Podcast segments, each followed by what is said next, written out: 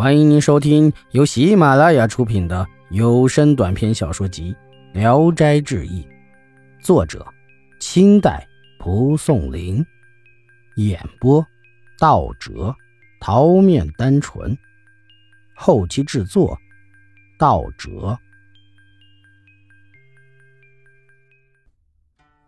降妃。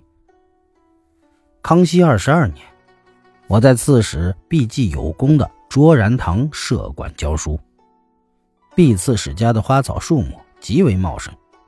闲暇时，我就跟从毕公漫步，得以尽兴的游赏奇花异草。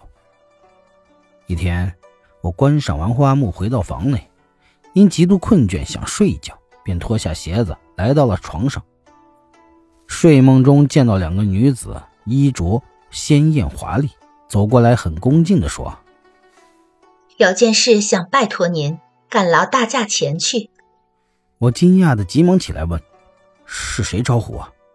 他们说：“是将妃。”我被他们说糊涂了，不明白将妃是谁，但也就连忙跟着他们去了。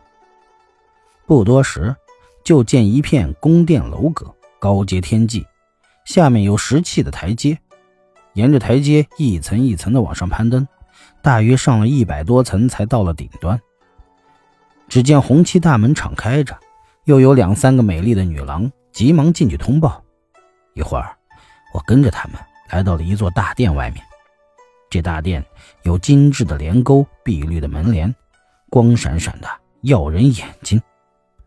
殿内有一个女子从台阶上走下来，身上佩戴的玉佩发出了铿锵悦耳的声响，样子啊。像是皇宫的嫔妃，我正想向她施礼，女子却首先的说道：“委屈先生远来，理应先向你致谢。”便招呼身边的侍女把毯子铺在地上，样子像是要给我行礼。我惶恐的手足无措呀，便对他讲道：“草莽未见之人，有幸得到您的召唤，已经感到不尽的荣耀了，又胆敢以平等的礼节拜见你。”更加重了我的罪过，折损了我的福分呀！将妃便叫使女们撤去了地毯，摆设了宴席，对面坐下。酒过数巡，我随即告辞说：“我喝不了几杯就醉了，恐怕酒醉失态，有违礼仪。您有什么吩咐，请赐教，以消除我的疑虑。”将妃不说话，只是用大杯催促我喝酒。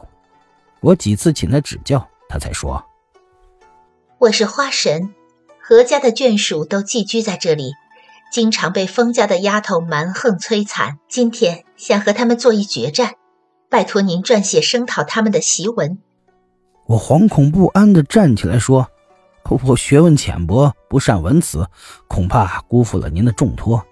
只是奉您的命令，怎敢不接近我至诚的愚拙呢？”将妃很高兴。就在殿上赐给了我笔和墨。众女郎服侍接案座位，磨墨润笔。又有一个垂发少女把纸叠成了文书格式，放在了我的手腕下面。我才略写了一两句，便有两三个女郎凑过来观看。我平时不是很敏捷，这时却觉得文思泉涌，不多时就把稿子写完了。他们争着拿去呈给将妃。将飞展开稿子看了一遍，说写的很不错，于是又送我回到了卓然堂。我醒来之后回忆这件事儿，每一个情节都清楚地浮现在眼前，只是那檄文中的词句多半是记不起来了，因此只能补上不足之处，使它成为完整的檄文。谨按风势，飞扬诚信，嫉妒为心。嫉恶以财，度同罪骨；射人于案，奸泪含沙。昔余地受其狐媚，英皇不足解忧。凡借渠以解运，楚王蒙其蛊惑，贤才未能称意，唯得彼此称雄。配上英雄云飞而思猛士，茂陵天子秋高而思佳人。